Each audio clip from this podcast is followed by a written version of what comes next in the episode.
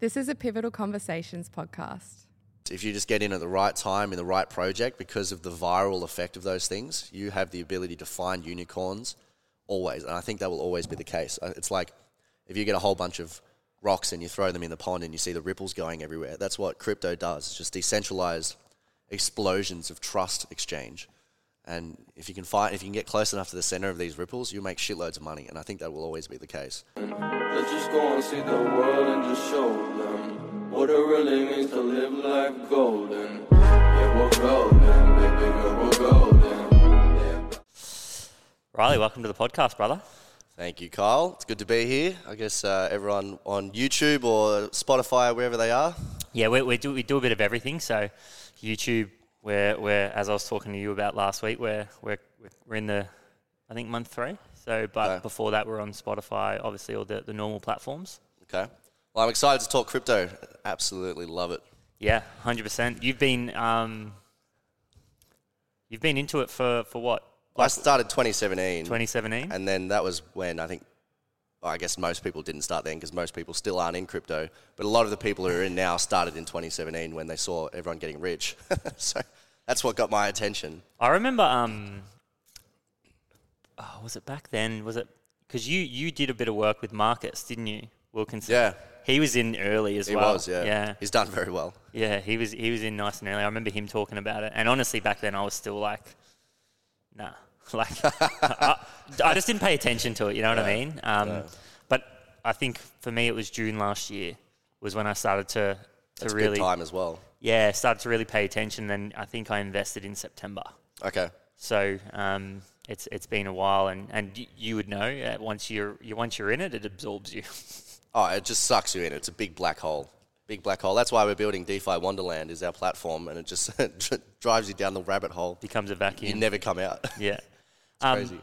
So, uh, I mean, for everyone, a little bit of background on yourself. So, because um, your profession before this was, was a little bit different to what it is now. And, and I think that's a bit of what I want to talk about as well. Mm. Um, but a, a little bit of an insight into you, your journey, kind of, you know, how we got to this point right now. Okay. So, uh, right now, just for context, we're building two platforms. We've got DeFi Link, which is our company. It's like a corporate decentralized finance platform or centralized decentralized finance platform. And then we're also building DeFi Wonderland, which is our completely decentralized DAO governed by our utility token. And that one's like an aggregator for all different blockchain platforms. Um, so we're going we're going very, very deep with our developers. We've got doctors of blockchain all focusing on building out the most epic platforms. So that's where we are now. Before this, my original profession was actually um, hydraulic engineering. Well, I studied el- robotic and uh, um, mechanical, mechatronic engineering. And then... fell into hydraulic engineering, hated it, it was terrible, I lasted about six months, and then backpacked around Asia for three and a half months. Um, came back an enlightened man, and then started a sales and marketing company, uh, selling solar panels, lasted about nine months in that, hated it as well, you're just door knocking on people and uh, trying to get them to come in. And then, more gym members, right, I decided to start doing marketing for gyms. Uh, that was mid twenty eighteen, early twenty seventeen. No, late twenty seventeen, and then grew that team from obviously one to thirty-two now, I think. Uh, so that turnover's there, a few million dollars. Um, we've managed two and a half thousand gyms. We currently have one hundred seventy odd gyms under management. Still got thirty-two staff. So that one occupied me all through COVID, and it was absolutely crazy. I would never do it again, but it was good fun. All the gyms failing, right? Every gym's... Uh, basically going broke, even though they were broke before COVID, and then you should see them after COVID. So uh, then I was looking for the next opportunity, and I wanted to get out of gyms, to be honest, because they are brutal. Like, there's just so much competition. It's a tough market. And the amount of... Um, it's on the way. I mean, not, you know what I mean? Like, uh, look, gyms will always be around, but oh, yeah. the amount that will succeed is on the on the decline. Like, you know... It, If it was one in every five before, it's probably one in every fifteen now, in my yeah. opinion. You know what I mean? So, I think the demand has shrunk. Yeah. And because there's so many new variants coming out of COVID, I'm not bullish on uh, um, brick and mortar businesses in any way, shape or form. So I was looking for the next big thing, and I was like, okay, this is definitely crypto. I want to be in tech. I always wanted to be in tech. That's why I studied tech. Mm-hmm. I studied how to build tech. And... I'd always wanted to build tech and sell it. I wanted to pimp out the tech that I built and made it like revolutionary and change lives and um, ultimately try to fix the planet because it's fucked. and uh, and then started to dive into this. So then about Feb uh, twenty twenty-one, I was looking for some kind of blockchain specialist to partner with. I didn't really know what I wanted to build, but I knew I wanted to build something. I uh, found Carl, who's my co-founder and C T O. He's done multiple different blockchain projects, working with the government of Dubai, building blockchain. He put the uh, um, their car registrations on the blockchain like a few years ago. He's built a few different platforms, partnered with him. Um, and then I retired as C E O from M G M. Now I've got Madeline, who's my C E O in charge, and I've just been full-time in crypto since then. Uh, it's been great because I haven't had to worry about really trying to get an income through anything because M G M still pays me a good wage even though I'm not working there. So I feel like I've been in this very, very lucky situation that I can just fuck around with crypto, lose money, make some money, lose some more money, just test a whole lot of shit because I don't, I'm not desperate to get an income out of it even though it's going pretty good. But it's just given me so much freedom to just fuck around and figure out how to make as much money as possible in this space. There's a that's a, there's a good business lesson there, right? And and I think like because I'm I'm literally doing the same thing, but now in media, you know what I mean? And and, and crypto, like we're trying to incorporate and, and looking. That's one of the projects we're working on. But actually building the infrastructure in your business so that eventually you can allow it to run in the background, mm. um, so that you can go and chase other opportunities, the things that are, are really exciting you. That's really what business is all about. You know, that's if you're building a business, you should be trying to build it to that point where you do have that infrastructure where it can run without you. Um, and and so you can go and do what excites you and, and have the flexibility to do so. Yeah, yeah. I'd been building the business so that I could do that from day one because I've had very good coach, Evan Rubenstein, plug for him. He's in Melbourne. uh, who had made me build it like an engineer from day one. So all the systems, all the um, operating procedures and having people doing specific roles just to keep it like a well-oiled machine. So I was pretty cruisy before COVID. Like I was going on holidays all the time. I was working ten, twenty hours a week. And I was making pretty freaking good money. And then COVID hit and it absolutely smashed everything, right? We lost a lot of money in early twenty twenty. Basically all of our profits before that got wiped out in three months. Mm. Um, I had to pump in all this extra cash. And then uh, crypto started to boom roughly at around the same time. I was like, okay, maybe there's something here. This yeah. is it. Yeah, one hundred percent. Um, so what made you get into crypto then was the, obviously seeing the new opportunity, right? And, and, and obviously going towards that. What, how did you think about it? You know, when you started to, when you were making that decision, because I think that's a decision that, like you said before, like there's still so many people that still are contemplating whether Bitcoin's a choice or not. Do you know what I mean? And it's like, a lot of the questions we're getting through the podcast at the moment is like, okay, well, if this is a if this is a reality, how do we start to think about how potentially we can incorporate it? And you've obviously gone down the the, the route of help, probably helping people actually incorporate it and developing yeah. the softwares to do that. But you know, how do you, how did you think about it at the time, and what was your framework to go into it and say, okay, where do I want to position myself for the future? I just started playing around with shit as a trader. So I was like putting it into many different platforms, different dApps. I was lending money. I was um, lending out money, borrowing money. Uh, I was flipping coins. I was flipping N F Ts. I was trying everything. You got to do that. Sorry, you got to do that. Like, you know, yeah. that's the thing is like a, a few, what?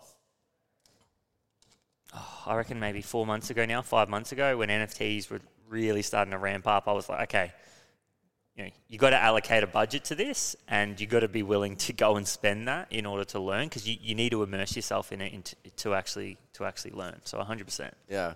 The first loan I ever took, and these are like decentralized loans on Aave or Compound, so it's not like you're signing contracts or anything like uh, traditional finance for the people listening here that are like, you took out a fucking loan for crypto? Right, when I first heard about taking loans in crypto, I was like, hell nah. I, I'm just gonna, they're gonna dump on me, I'm gonna lose my money, someone's gonna come knocking on my door trying to get my mm. twenty grand that I loaned. Um, but it doesn't work like that at all. The first time I did it, I put in the wrong coin, and then I had it on the wrong network, and then I had it on the wrong wallet, and then I didn't have any Ethereum in that wallet. And it cost me like four grand in just transaction fees, going in and fucking, oh shit, you went the wrong way, come back, and then in and out. four grand just to get a twenty grand loan up front. It cost me an Ethereum transaction fees. I was like, this is ridiculous. But I can borrow cash here for like a four percent interest rate. So then I borrowed that D A I. And you don't have to go through all the shit. And it's instant. Yeah. No, and it's instant. And they don't know who I am. So I locked my Ethereum in there. I borrowed like twenty G's. And I started trade, uh, doing um, day trading with different coins, trying to get them before they pumped. A lot of people get them after they pumped, which is dumb. I'm the one selling to them. And uh, as I started to play around with these things, I was like, there's an opportunity here. I can get a, if I play my cards right, a seventeen percent interest rate on U S D T and D A I and like a combination of a few of them. And I can overlay it two or three times. So I can work my way up to about a twenty-five percent interest rate on stable coins. Mm-hmm. I was like, this is fucking ridiculous. It's crazy. Like, I have cash with my other company in the bank at Commonwealth Bank. They give me zero point one percent. Mm. zero point one percent. I lose money every year. And then this I saw twenty-five percent. Like, shit, how do I get all my money into this? Even money that I don't want in crypto, I'll just put it in stable coins. And there was no real way to do that. I couldn't account for it on tax. I couldn't account for it with... Uh, it doesn't really link with my bank accounts very well. Uh, it was very, very difficult. So I was like, okay... I'm going to build a platform that does this for businesses, and then they can all put their cash in here. We can target companies like J B Hi-Fi. J B Hi-Fi reports they have three hundred fifty million dollars cash in the bank at any given time. Why don't you put five or ten percent of that in stable coins? Right? Combank's giving them zero point one percent. We give them twenty-five percent, or conservatively seventeen percent. Mm-hmm. So I, I came up with this model. Being a marketing expert, I really drew up uh, some good funnels. Uh, made it very user-friendly, and then that was the DeFi Link platform, where it was like an investment gateway. Is that so, live? Yeah, that's live. You can go to defilink dot finance. And and so companies can can go through that process? So currently they can onboard. It's onboard by themselves, right? And then they uh, can start issuing res- uh, invoices for crypto. People can start paying them in crypto. They'll receive the crypto into their wallet in the platform. They can cash it out into dollars if they want, or they can stake it and earn a yield on that. Very nice, very nice. And but so and can they deposit? Yeah, they can deposit. They awesome. Can withdraw. So that's the basic functions we have now. We're building in uh, hedge funds so that you can basically just delegate your investment strategies, and you'll have it farming across a dozen different platforms or top five market cap coins. Or this is this is the possibilities in this world, because in the old world you can't, like, setting something like that that up in in the old financial system is literally ridiculous. Like, I, one of our mates was trying to set up a, a, a neobank. Um, and, and, and luck. Yeah, exactly, right? And that, but that, that's what I'm talking about. Like, you're kind of going, the old system just, they, it's like, how many fences do you have to jump to actually get your idea off the ground? And I think that's where people are seeing the opportunity now, right? It's going to get more regulated. That's oh, one hundred percent. So we've been going from the regulated license route from day one. And it's made us, like, we had to wait three months before we were allowed to trade just to get the AUSTRAC approval mm. as a crypto exchange. So three months, we're just sitting around, we've got the platform developed, we've got people wanting to use it, we're just, like, twiddling our thumbs, like, this is bullshit.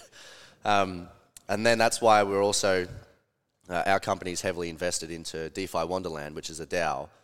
Um, so some of our team contribute to that, among many other people who contribute to that, and other investors involved in that. So it's actually a DAO.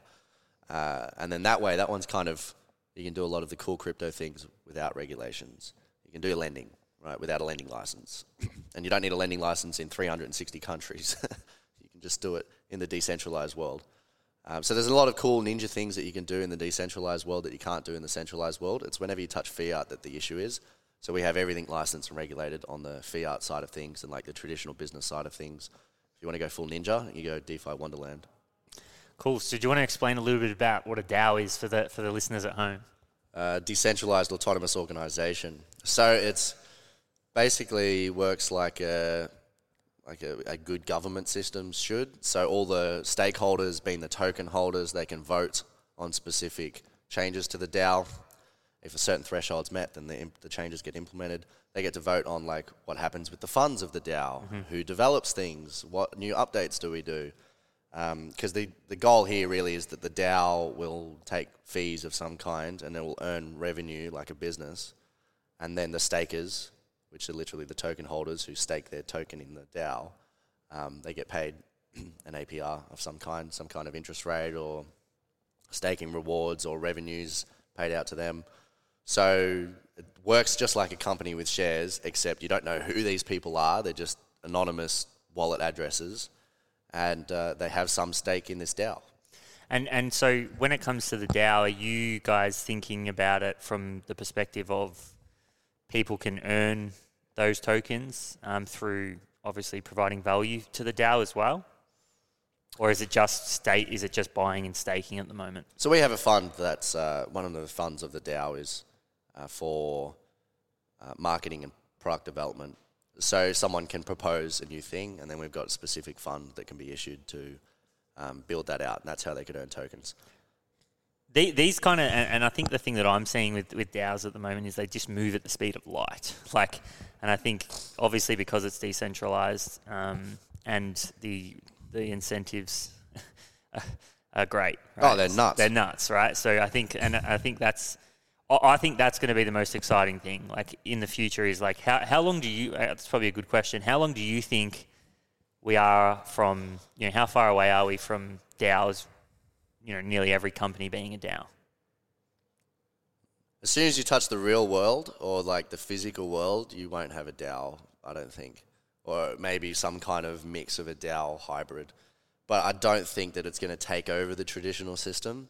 I think it'll just integrate with it, and some of it, like in the metaverse, will be completely DAO. Um, but but surely you think that once, like, because you, you're in the same boat, like you're in that system now. So what's stopping everyone, do you reckon? Especially as we see, you know, the the the boomer generation start to to kind of leave the workforce and stuff like that, like. Surely you think that everybody's eventually going to see this and say, well, the, the opportunity is too big? Or do you think as it gets more competitive, the rewards will kind of... Oh, it'll definitely level out a bit. Yeah. Five years, could be three years, could be ten years. Mm. I don't think that having a uh, for-profit enterprise system that's uh, a voting system is going to be very effective. I think there should be top-up leadership mm. or, or top-down leadership. I don't see it ever working like that. And if you look at any um, even nation that's done very powerful and big things throughout history, it's always been some kind of almost a dictator, or it's always been some strong leader, and it hasn't been really a voting system on every little shitty decision. So I don't think that that's necessarily an effective leadership method, although a lot of people like to think that that's uh, the way that things should be. I just don't think a lot gets done that way. So I think there needs to be like a executive structure of some kind, because it's more effective. And they can make better decisions, and they're usually better informed, and they uh, typically are smarter than the people that are voting down the bottom. So we need to have a hierarchy system. I think that all like complex societal structures need to have a hierarchy. So it depends if the DAO can do that or not. Right? And it might do that because the stakeholders have more votes than others, and that could be the way to do it. I don't know if you're going to get a factory or production line that's producing cars being a DAO. I don't know if no, that would no. work. Right? Yeah, uh, yeah, definitely. Uh, it's going to be interesting to see how it plays out. Um, I think, yeah, I think it could be more obviously for the side of the creator economy and, and those kind of people, like self-employed. Like I've got this kind of, I think eventually we might get to a place where you don't have employees. Like I, I honestly do. I think like where obviously with, with blockchain technology, it might get to a point where everyone just has a wallet. Right, and and you can and and I'm just reading, like the way I look at this is that I've had many conversations about people who during um, lockdowns either got a second job yeah. or um, worked three hours a day and got all their tasks done and then spent the rest of the day sunbaking or, or, or whatever it is. And for me, that's a sign that if you're productive. And I think that's why we're seeing not many people actually want to go back to their jobs at the moment as well. Is like, well, wh- why would I? Well, you know, is there a better way that I can leverage my time? Especially because the fact that asset prices are climbing through the roof, wages aren't going with it. You know, people are starting to shift their mindset right now. And, and I think it's obviously driven by the, the crypto space as well. The digital world will be a DAO for sure. It's just physical or governments or laws, then that's going to not be a DAO. Do you think everything will... Because we're in a, you know, like like technology is deflationary, right? So so so this is the this is the grand argument in my opinion, right? Is like, uh, how does this play out long term with the debasement of the currency happening, um, and that transition to these, you know, to to cryptocurrencies? You know, how does this play out from a work perspective? Because we know that if we if if we weren't in a world where that was built on debt and we had a currency that held its value, we would almost we'd be working towards this point where a lot of the things that we pay for now would be free. You know, like like electricity and so on. Like, because technology will bring that mm. that cost of that production to zero. So, and and I don't know. I, I'm I'm I'm not going to kind of go guns blazing here and say that this is going to happen. But the things that you're talking about in the physical world, a lot of that will probably get, re- you know, a lot of those jobs will probably re- get replaced by technology. Oh shit, yeah. A I is going to smash out a whole bunch of things. Yeah, so whole so bunch. so that's kind of what that, that's my mindset with it is, well, over here there's going to be less and less jobs. Mm. That's going to be technological. You're going to, you know, and and hopefully if we can get to this kind of global system, you know, if, like if Bitcoin was to become, you know, the the sto- like, you know, obviously transition, and that's what we we based a lot of our monetary system on, along along with all these other cryptocurrencies. You wouldn't, you know, like you, there would be no jobs there, and there will be no jobs there, which means you you you only actually earn income in the digital world. Yeah, yeah. You know, Philippines is one of is the highest population density of uh, people playing in the metaverse on games. Mate, that's where. So, uh, my developers that I um, I'm working with at the moment, about eight months ago, uh, introduced me to Axie Infinity. Yeah. Right? And I was like, f- once you, s- and I looked at this thing and I go, fucking hell. Like, what is this? Right? But, and I'm talking more like people think of that because it looks like Pokemon. I'm like, no, like the business model, the numbers, the adoption rate, like I'm, and the, and the revenue. And the stick rate. Oh. And I'm just like, fuck, this is the future, right? Yeah. But I'm, I'm just like, you know, that's the argument I'm trying to, or the thing I'm trying to comprehend is that I, I honestly think the metaverse is just the place that we eventually earn income through and yield. That's literally the way I look at it. Well, once all our basic needs are taken care of by A I or yeah. some kind of machine of some kind, what's left? It's the creative side of things. It's more like creative and expressive, which is really where humans start to shine. So a lot of that will transition into that metaverse world, without a doubt. Um, I want to touch on the uh, the inflationary, deflationary argument a little bit because yeah. I find this one very interesting. Yep. I think that the crypto world, they kind of over-idealize uh, having a deflationary mechanism like Bitcoin, or even though Bitcoin does print a little bit of Bitcoin in the mining system. Um, I think a lot of people over-idealize the deflation and they kind of make a very big enemy against the U S dollar. Oh, how dare you print more friggin' U S dollars. They have to. But they have to, right? Yeah, they have to. The government ha- plays a very, very important system, a very important role by printing money.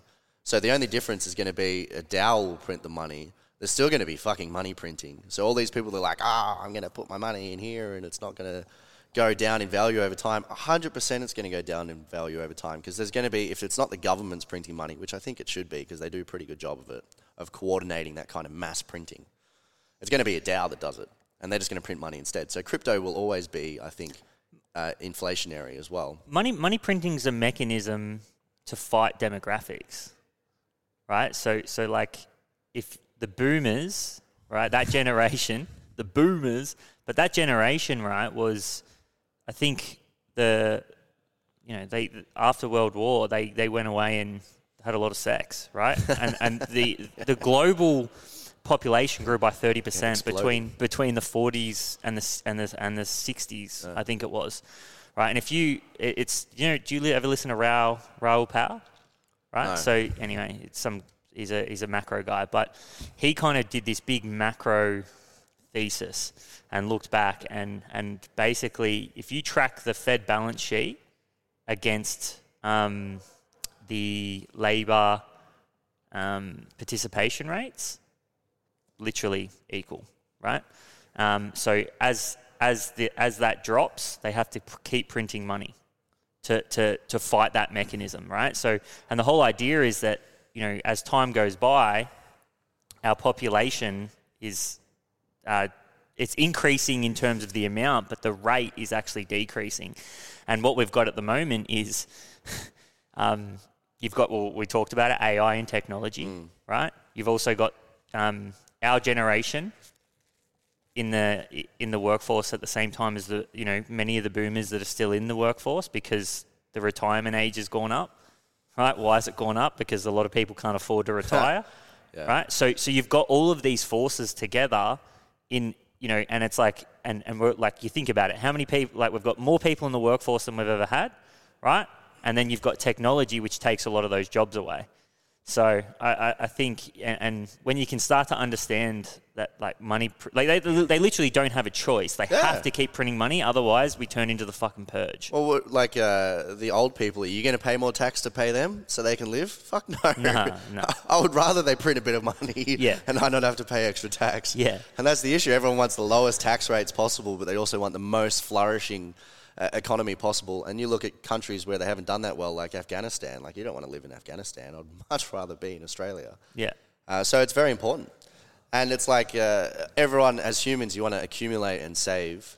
You don't really want to spend all the time. And we've got this infinitely large amount of accumulation that we want to have. You get a million dollars, now you want ten million dollars. You get ten million, now you want a billion.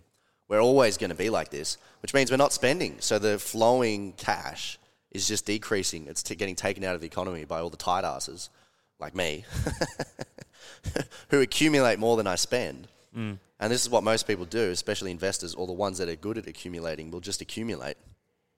So you need to print more because where is it coming from? It's the, the stream. If it's like if the clouds stop sucking water up from the ocean and then it does this big cycle, you're just going to have droughts and shit and it's going to be ruins. So you just need to have something coming in the other side so I can accumulate it all.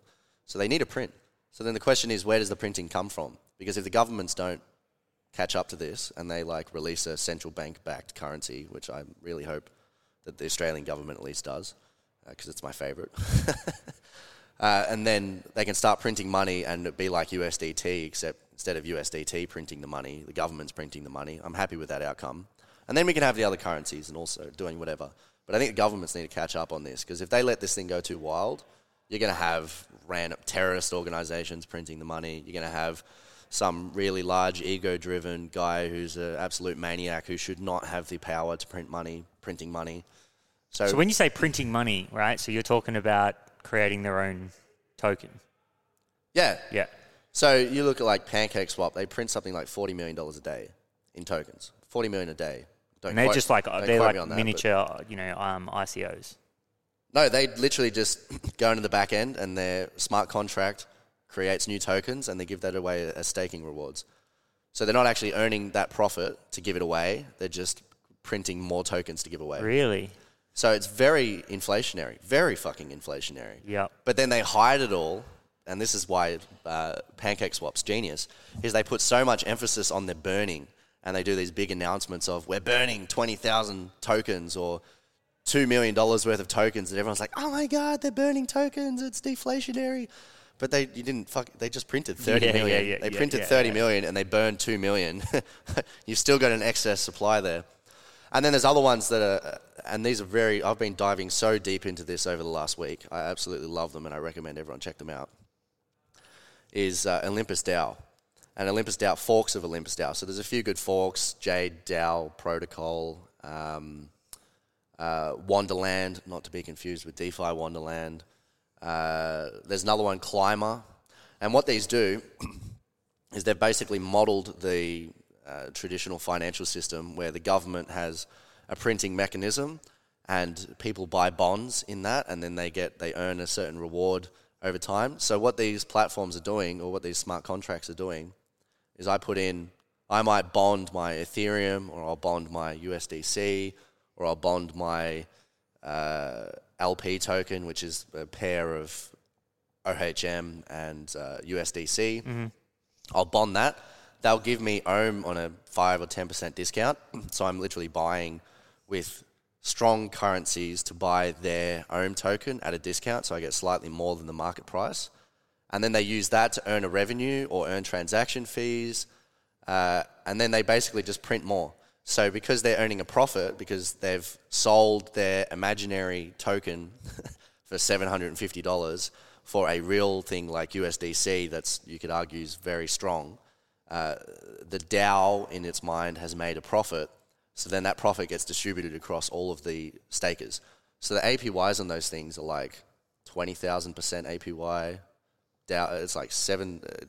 Uh, O H M has been around the longest, and they've they're down to like seven thousand percent A P Y, which means one k would be worth seventy k in if as long as the price maintains.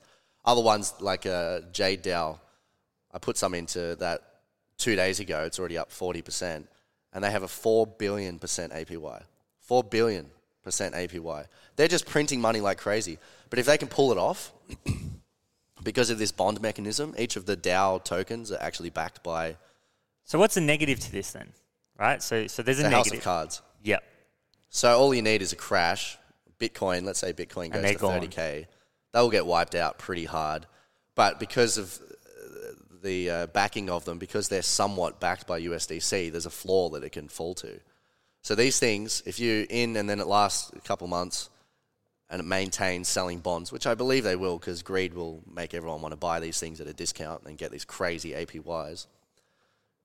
You literally just print money, and they're printing money exactly like the central banks did when we moved off gold. Mm-hmm. It's the exact same mechanism, except now the people get it instead of the governments. So the floor, pli- the for- floor price for O H M is one dollar. Every ohm, it's worth like seven hundred fifty dollars now. It's backed by one U S D C at least. So it has to go down to... It could go down to that, but as long as it keeps printing tokens, which they have in their reserve, or they sell enough bonds, because the A P Y is so high, in three years, even if it went down from seven hundred fifty dollars to one dollar, in three years, I would still make a profit. Because of the yield. Even even if it was a seven hundred fifty x drop. Yeah. So these things, like... I was doing the math the other day. It's like worst case scenario, you break even. Best case scenario, one hundred x, one thousand x. Like, it's ridiculous. So because it's a business. It's a business. And it gets rebased. They have this rebasing system, which means that all of this printing, as long as you're staking, it gets evenly distributed across the stakers. So they're just printing more shares like a company would. As long as, that, as, long as it's staked, you've kind of got the flexibility to do so.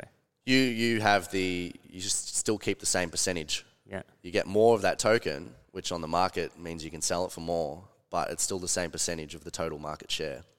So the ones that get in early, they just get to enjoy massive compounding printing.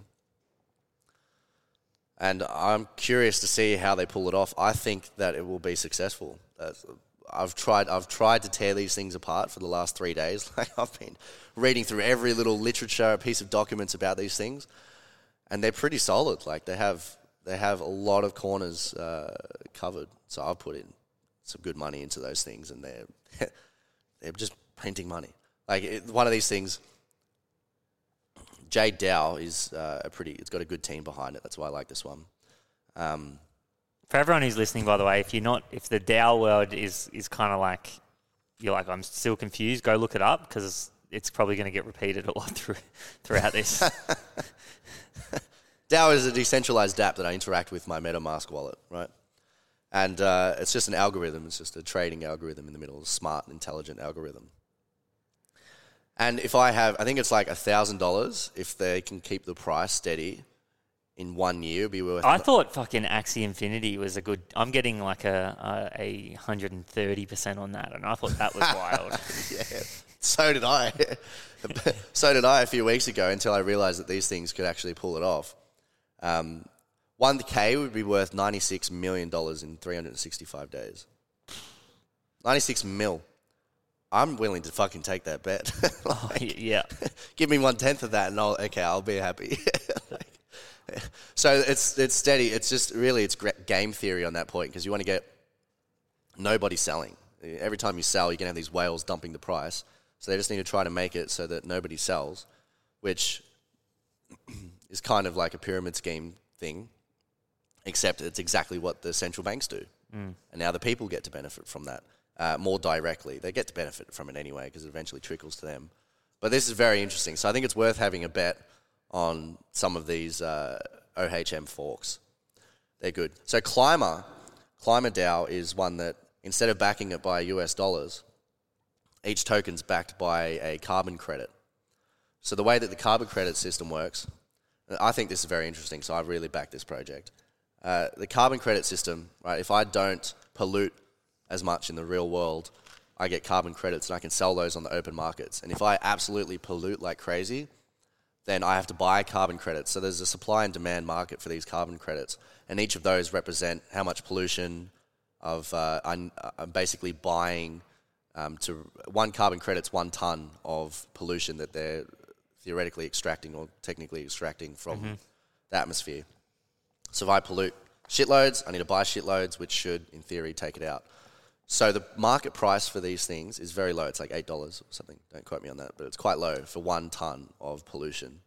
So this one is locking those in, in the DAO as the backing. So it's literally sucking them out of the market into this money printing mechanism.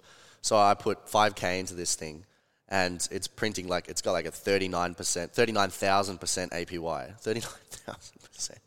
Because people are bonding their carbon credits with it, and then they get getting issued their token, and I get issued some of the token when they get issued the token. So what it's doing is sucking up all of these um, carbon credits, which is going to make the price of these, the market price in the real world, more expensive, which means it's going to be more difficult to pollute. And you're going to have to look for cleaner technology. So it's a money printing so mechanism. It's driving to, you know, renewable it's a, energy. It's a backed money printing mechanism that uh, does some very good job for the planet. So, so with all these, right? So, what's your macro? Pers- what's your macro perspective in all of this, then, right? So, because, because like we're looking, what's the long term prospectus on on a lot of these? Uh, you know, obviously DAOs and, and altcoins that we're talking about right now. Like, do you do you see this continuing on, and this is how it's going to be long term, or, or like how do you see it? Globally now, the number of wallet addresses is about three percent of the eight billion people in the world. So we've got about a three percent adoption rate. And these are the early adopters. Now what we're going to have is this hockey stick explosion where it goes from uh, three percent to twenty-seven percent to then sixty percent. You get the early majority, the late majority, and then the laggards. If you look at the supply, uh, the market adoption curve. What's, what's that from again? What's the what book? Just Google market adoption curve. I don't know what the book is. Yeah, yeah, yeah. I learned it in economics. And uh, we're about to have this massive boom. So I think we've probably got another twenty x to go. It might not be in the next six months or twelve months, but the internet adoption rate is sixty percent globally. I thought it'd be higher than that, but the sixty percent globally. So you can assume that everyone on the internet, or at least by the time we get there, it might be seventy percent adoption. So you can assume we're going to get like a sixty percent global adoption rate of crypto in the next five or ten years. Mm-hmm. Which means that the market cap is going to go twenty x. Mm-hmm. So we've got a three trillion market cap then. It's going to be sixty trillion, which means that roughly, on average, you're going to get a twenty x return, which is fucking insane. Mm-hmm. Um, and then from there, and, and it will it'll shoot off. I don't think we've really had the big boom yet. It's booming, but I think it'll shoot off, and then we'll get some leveling out happening, and it'll get some stabilization.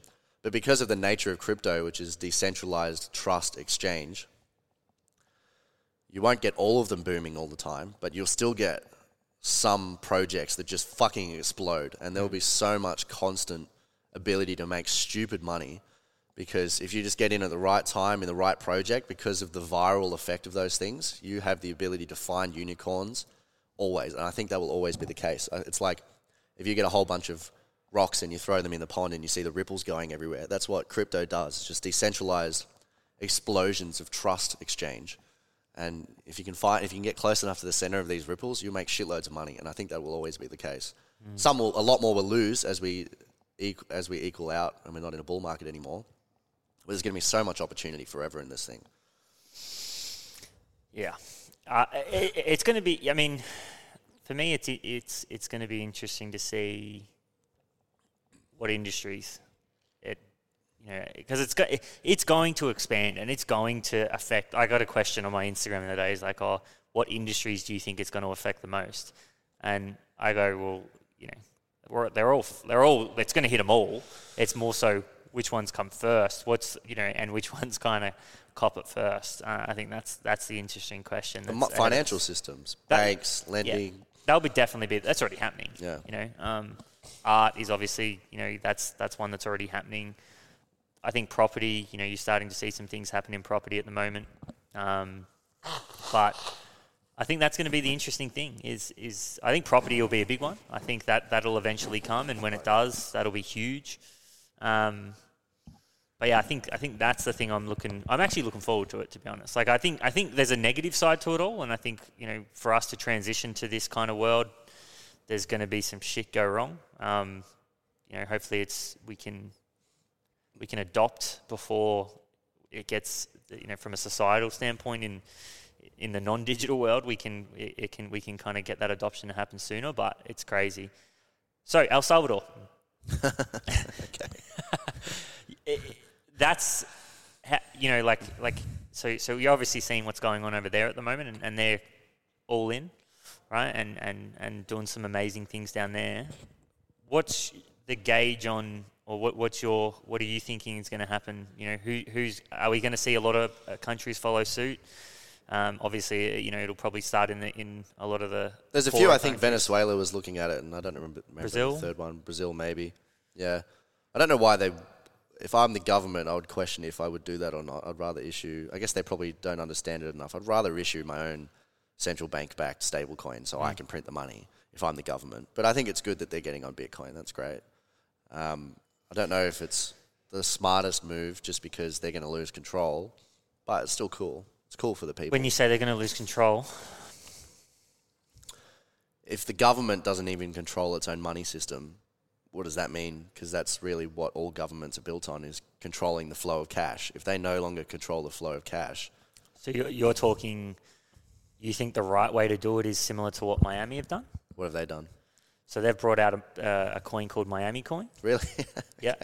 So the... the um, The mayor there, the mayor or the governor, the one of the two, yeah, brought out um, Miami Coin. You buy a Miami Coin and you get paid any money they make on that. They will send back to their, the people who own the coin in Bitcoin, Bitcoin rewards. Fuck. That's cool.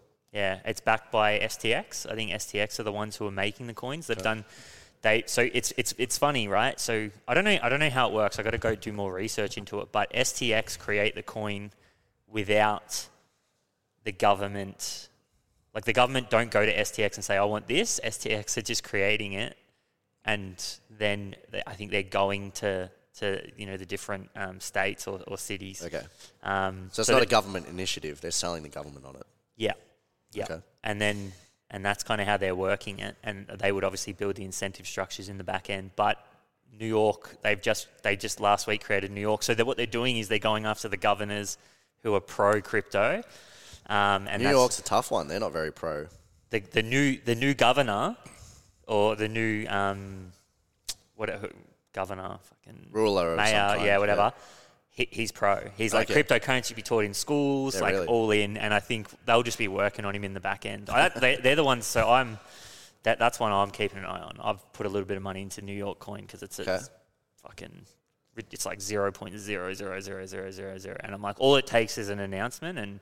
Oh, shit, yeah. You know, but but I think that's kind of what you're talking about is like some type of incentive where they, I know that the, the government isn't creating it, but at least they, they can create the incentive structures behind it. Because that's what really money does, isn't it? it? It's it's it's it's an incentive structure so that governments can create a set of rules that people will follow. And that's really what a DAO is. You know, that's what these these decentralized organizations will become. I don't know how... well, the federal U S government's going to take to that. I would imagine they'll be watching that and they'll crack down on it and they'll wipe it out. Mm. If you get every individual state having their own non-government run currency, federal government's going to be all over that shit. They'll stomp it out like nothing. Like just it'll be interesting to see. I mean, they have. Uh, that's the thing is like Miami's. Miami's been. It's it's. Well, I think they're about three months in, so that'll be the thing that'll be interesting to see. No. I think they're not worried about it right now, but if you see it popping up with all like. You know, if it catches fire, it'll be interesting to see, definitely. I, if I was uh, whoever's in charge at that time, I would be very concerned. All my individual states having their own currencies, you no longer have a United States. That's fucking trouble. Yeah. It's all kinds of trouble. Mm. How do you then run the military? How do you then get everyone to pay their taxes properly? Well, I mean, I think it, it, it's going to be two things. They're either going to re-regulate it or they, they're going to be first. They're going to come in early and say, and they're going to do one for the whole of the U S. Oh, they need to. Yeah, yeah, they need to. Yeah, so so I think it's I think it's cool because it's they'll go one or two ways. They'll either fucking crack down, like you said, or or they will they will come out and actually create their own because they'll be forced to. And maybe that is the domino that mm. that that needs to fall. It'll definitely put pressure on them to do that, which is good. So I, think, I like that. Yeah. I think that's what El Salvador does too, right? Because as long as the U S is the the you know the the the global reserve currency.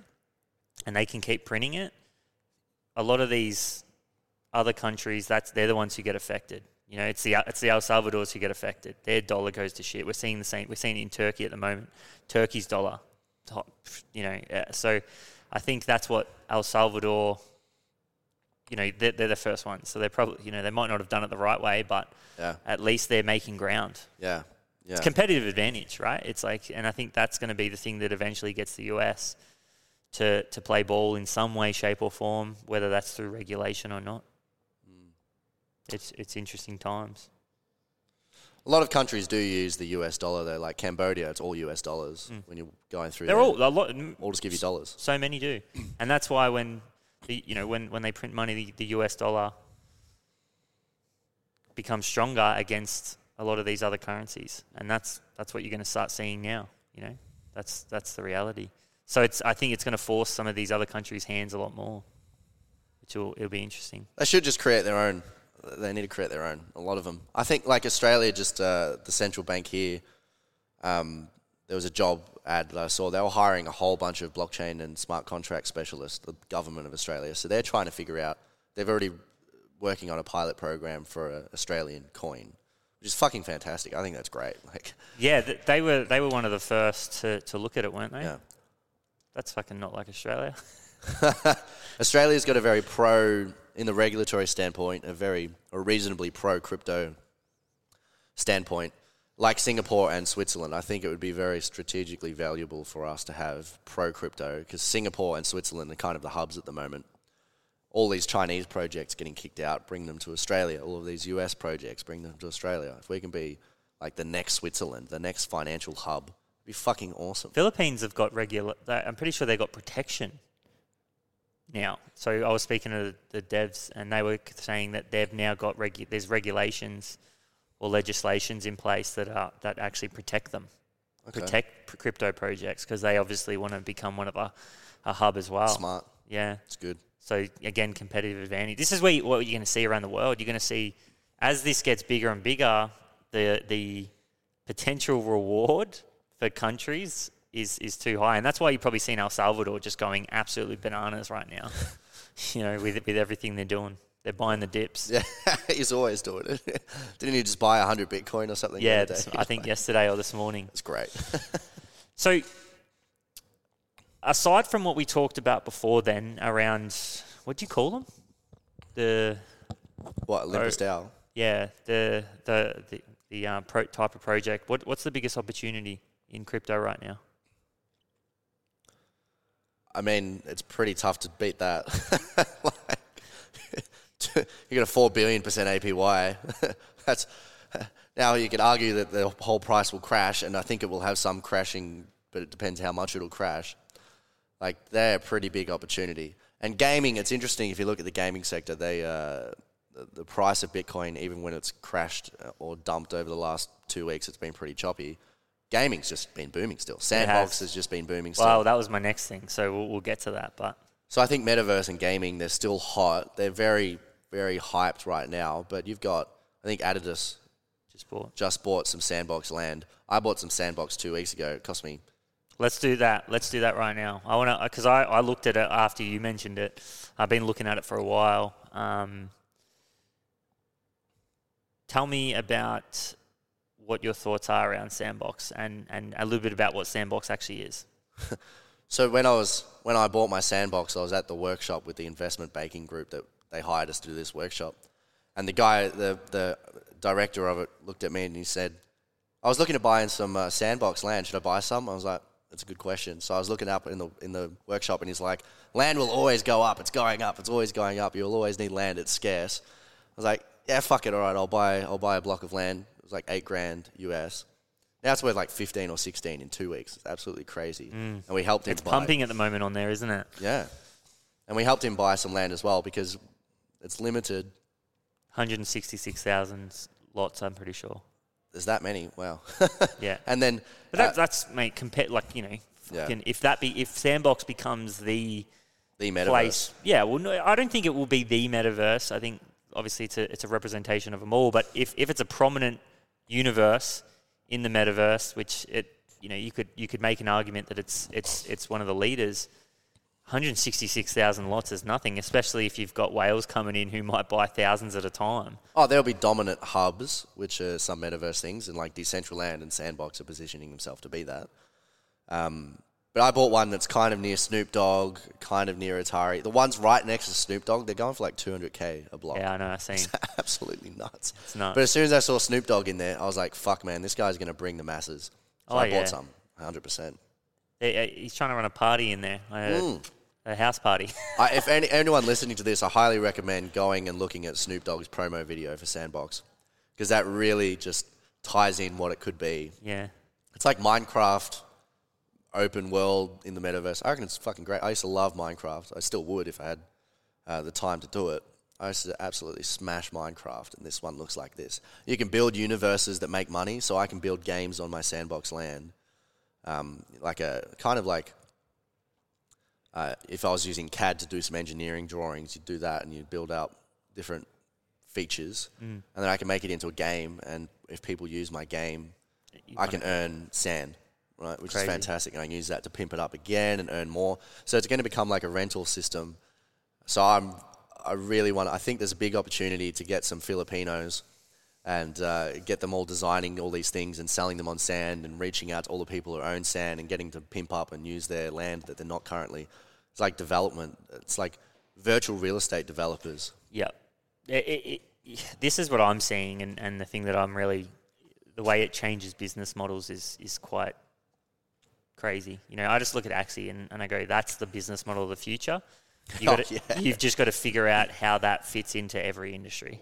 You know, how does that fit into media? How does that fit into property development? How does that fit into all these different potentials out there? And it's flipping it on its head. So it's it's basically saying anything you you basically, and that's what I mean. I think my my idea of the metaverse is the new workforce. It's where we go to earn yield, because everything outside of the metaverse will eventually, over time, will get wiped out. Jobs, you know, you're not going to need factory jobs. You're not going to need any of that stuff. So humans are not going to need to feel like they need to go to work out of necessity. They'll actually go to work out of passion. And then that's where you'll go find a DAO, you'll go find something like Axie is the is for gamers. You know, for the first time in history, uh, gamers' wives are actually telling them to, to game more, you know.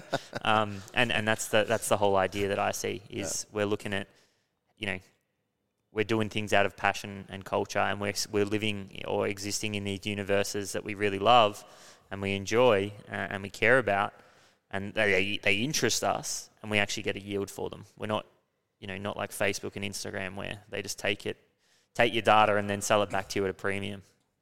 Yeah, they take you for a ride. Uh, it's uh, it's an absolutely crazy space. It's like WALL-E when they're in the spaceship and the humans are just these fat lards on the, on these uh, little flying things, and they've yeah. just got like tubes and thick shakes getting fed to them, and they're in this metaverse. Mm. We're going to be like that, and it's scary. There's a few different shows that are like that, and they're going to be very realistic very soon. But the thing that they didn't account for, because it didn't really exist, was blockchain, and blockchain's going to enable the metaverse. If we didn't have blockchain, you couldn't do the do metaverse you, properly. What do you think about the metaverse, right? Like, are you are you sold on the fact that, like, because I'm not sold on the fact that I don't think... I don't, I, I honestly, my, my, my thing is I don't think, and maybe, you know, who the fuck am I? But, you know, I don't think that the metaverse will be this place that we spend, I think we go there to earn money, right? And we spend majority of our time there, just like we do jobs, yeah? Like now we all have jobs, that's where we spend most of our time. That's where we earn a yield. I think now we just do it in a world where there's no constraints, or we don't have the constraints that we usually have in the outside world. So, so for me, it's like, I don't know if we're going to be spending one hundred percent of our time in this. Like, and I don't, you know what I mean? Like, I'm not sold on the fact, I'm not sold on Facebook. You know, I'm just not. I don't think that, I think, I actually think they're investing in the wrong thing. I don't think Oculus is the way. But you, you know, you can rebut if you, if you think. But I think uh, what you've said there is like, we still need to go earn money. If all our basic needs are taken care of, we don't really need to earn money. So then what do you do for the other... No, I didn't. Day, I, I meant twelve hours a day. Yeah, we, we go there to earn money, to earn yield, but but they're combined, right? So so it's not earn money and enjoyment. You bring them together. So you're right. I think you're right, but I don't know. I'll play in the metaverse all day, every day. If I, if I could stay physically fit and healthy, I fucking oath I'll be in the metaverse eight hours a day. It'd be great. Fighting dragons. I'm flying across uh, through space with yeah. friggin' Elon Musk and his dog. Like, yeah, true. It'd be nuts. I would be in there all the time, right? I can go into dungeons. I can race cars. I can do anything infinitely impossible that that would normally be impossible. Why, if I can, if I, I can work two hours a day and make the money that I need, then what else am I going to do? Sure, sometimes I'll be out in the physical world, but I think you'll see a lot of people spending a lot of time in the metaverse. Oh, well, they already are, right? So I think you're right. I, I, I don't know. I think I think Apple is more how it'll occur. Maybe, you know, uh, instead of it being V R, I think A R. I think it'll be more we integrate them both together. What's Apple doing? I haven't seen that. Well, uh, they're just fo- like so. Facebook's gone full V R, and that's where they're deploying a lot of their resources.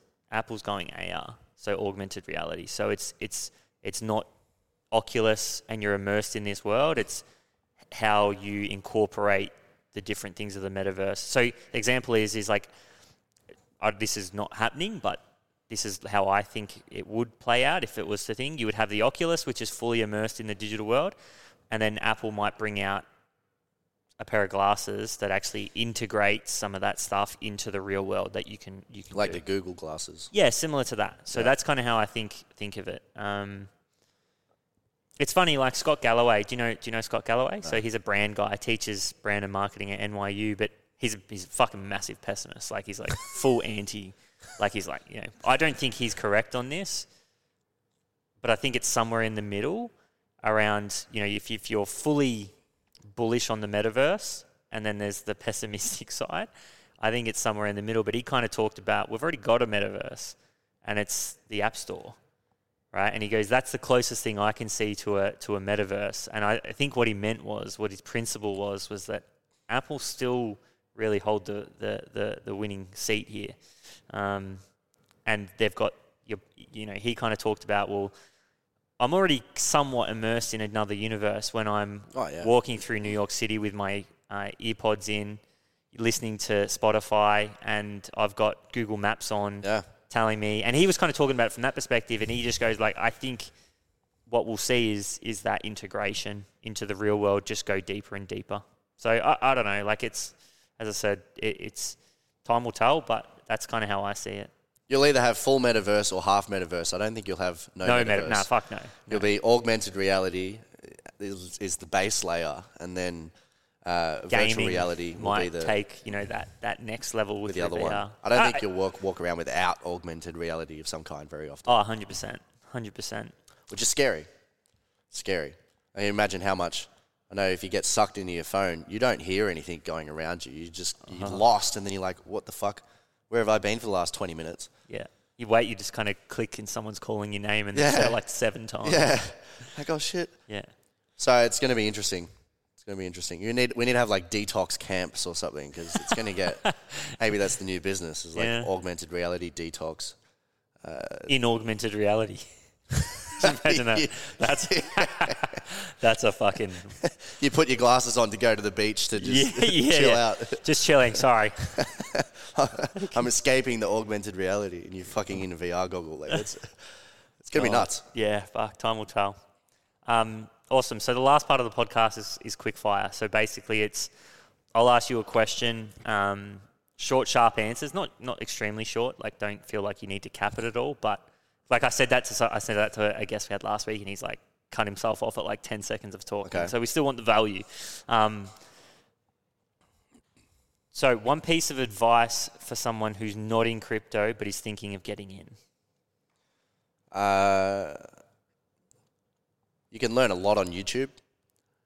I learned a lot on YouTube. Just go through some YouTube videos and start playing ten dollars, fifty dollars, whatever. Start playing with some different platforms. Try to push yourself to play with some of these platforms, because you'll be ahead of most people. Like crypto, three percent of the world in crypto, is maybe ten percent of those three percent actually use dApps, and dApps are the future, decentralized apps. So I'd start playing around with dApps. Take out a small loan, fifty dollars worth of Ethereum, borrow twenty dollars worth of uh, D A I, and then spend that D A I just to see what the fuck happens. So just use some small money, start playing around with it, and eventually you'll become really an expert And then you can start playing big money.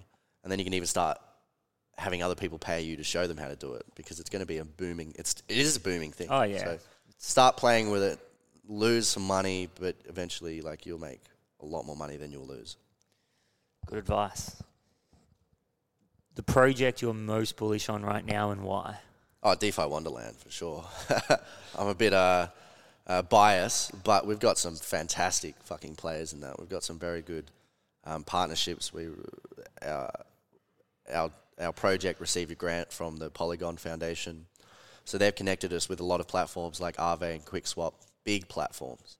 So we're integrating with all of these guys. And I think that for crypto to become mass adopted, it needs to be simple, it needs to be safe, mm. it needs to be free from scams, and a lot of it needs to be delegated. You need to delegate to an algorithm to do the investment strategies for you, or delegate to some guy who's got his PhD in blockchain to do the investment strategies for you, and then earning yield on your behalf. So what we're integrating is that DeFi Wonderland, I can put in, whatever, say it's one hundred grand, all my assets in, fucking, let's go all in. That earns me an average of twenty percent per year. I can then, because we've got DeFi Link, link into the real world, I can spend it on my card. I can take loans against my crypto without actually spending my crypto, so I never pay capital gains tax, mm. and I never miss out on crypto going up more. Pay for stuff with my loan, and then the Wonderland yield will pay off that loan automatically. So I basically just got free money that I'm spending, and it's just yielding and paying itself off, and I never sell any crypto. It's going to be fucking fantastic, man. Like, I'm very excited for that. That's exciting. I'm excited to see that play out for you, brother. Cool. So this is a big question, but let's see if we can we can jam pack it. How how how how will crypto change the world? uh, I think what's already happened is a bit of a wealth shift, and that will continue. People who get in late, because it is a giant pyramid. Like, it's a giant multi-level marketing, the way that it works. People buy in, and if you're the last in, you earn less, and the ones who got in early get more. So there's this massive shift of wealth. So the older generation who tr- typically has the wealth are the last ones to get into crypto. Mm-hmm. So it's just going to shift a lot of it, and it already is, to the younger generation. So what does that mean? Fuck. I don't know what that's going to do. That you could extrapolate that out. You're going to have the older generation poorer, and then we just had this argument before about needing to pay more tax, or do we just print more money? Mm. Then they're going to have to print more money because the older ones are missing out. So that's one thing that could happen. Also, the decentralization and the, the reduction of middlemen. Why do I need to go to a bank anymore? Why do I need to go to Commonwealth Bank to get a loan to buy a house? Why do I even need to buy a house when I can just buy an N F T fraction of a house that's on the open marketplace, and it pays me a yield, and it's a fraction, one ten thousandth of a property. I can get uh, N F T um, representation, physically backed N F T of a house in the Philippines, and one in Thailand, and one in fucking London, and, and they can all earn a, earn a yield, and I could take loans off those. So you're going to get the fractionalization and uh, uh, N F T slash crypto representation of real world items put into a metaverse or a decentralized digital world. A lot of things will be tokenized. Everything's going to be tokenized. Mm, right? Literally. So you get this wealth shift, a lot of people having a lot of opportunity to make a lot of money. There's going to be a power shift, which I'm a little bit concerned about. I don't know how I feel about all the governments losing their power, because we've got a pretty stable system, I think. A lot of people hate it, but fucking we're a lot better than we were. Mm. Um, and then there's going to be uh, just completely open, decentralized. I think it's, you're going to see this like completely globalization shift from uh, countries being the governments or regions being the governments. It's going to be like decentralized DAOs being the governments, or some kind of metaverse world being the government. Sovereign states. Yeah. Very interesting. I agree. All right, so this is a bit of a different one. One piece of advice for your younger self. Buy Bitcoin. Go to two thousand eight, take a loan, sell all your shit, and buy Bitcoin. Oh, don't you wish you had the, the time portal? I saw it when it was two dollars. I remember watching a YouTube video, and they were explaining this guy created this digital currency, and then you could buy pens with it, and now suddenly there's this value of these bitcoins. You can buy a two dollar pen with one bitcoin. was like, what the fuck is this? This is just bullshit. I'm never buying this fucking thing. And then you fast forward eight years and I'm like, oh shit, like I should have bought some Bitcoin. Yeah. You feel sorry for the guy who bought his pizza, pizza in Bitcoin. Yeah. Fuck. God. Imagine what he could be doing right now. He probably still has a lot of yeah, Bitcoin. Yeah, so one hundred percent. I'm sure he's very happy. Yeah. He's probably worth many millions of dollars. Yeah, one hundred percent. All right, man. We're going to wrap it up there. Cool. Thanks, everyone. So uh, I think you might leave some links or something around give this. It, give a plug, man. Give, give Let everyone know what you're doing, where they can find it. So I think the best place for more content is YouTube, Riley James. Uh, and you'll just find me with lots of crypto videos every week. Um, Facebook and Instagram and Twitter. Again, Riley James or riley james dot x. Um, and then also defi link dot finance mm-hmm. if you're an enterprise or a corporate trying to get into crypto, you want to launch a custom project. Or defi wonderland dot finance if you just want to be completely fucking crypto nerd and dive balls deep. Um, so they're all the platforms. But start with socials. Jump in our free Facebook groups. Jump in our YouTube. And like, there's I had a guy message me two days ago. Last week actually, who said, "Thanks for all your, all your advice, man. I've made my first five hundred K in crypto now." It's like, fuck yeah, that's all right. Yeah. Just because I give him lots of free advice, so there's lots of good value in there. Yeah, there's, and at the yeah, I, th- I think that's the place to start. If you want to learn about it, you just got to start to learn. You got to start to educate. You got to start to inform yourself about it, and what better way to do it? Awesome, man. I want to say a big thanks to you for coming down and and, and making time for this. Um, Martin, thanks for, for putting it together, brother. Um, really hoped everyone enjoyed the episode. Um, leave us some comments. Want to hear what you thought. Want to, you know, if you got any questions, drop them in the comments as well. Uh, and if you jo- enjoyed the episode, just remember to subscribe. See you guys. Let's just go and see the world and just show them what it really means to live life golden. Yeah, we're golden, baby, we're golden.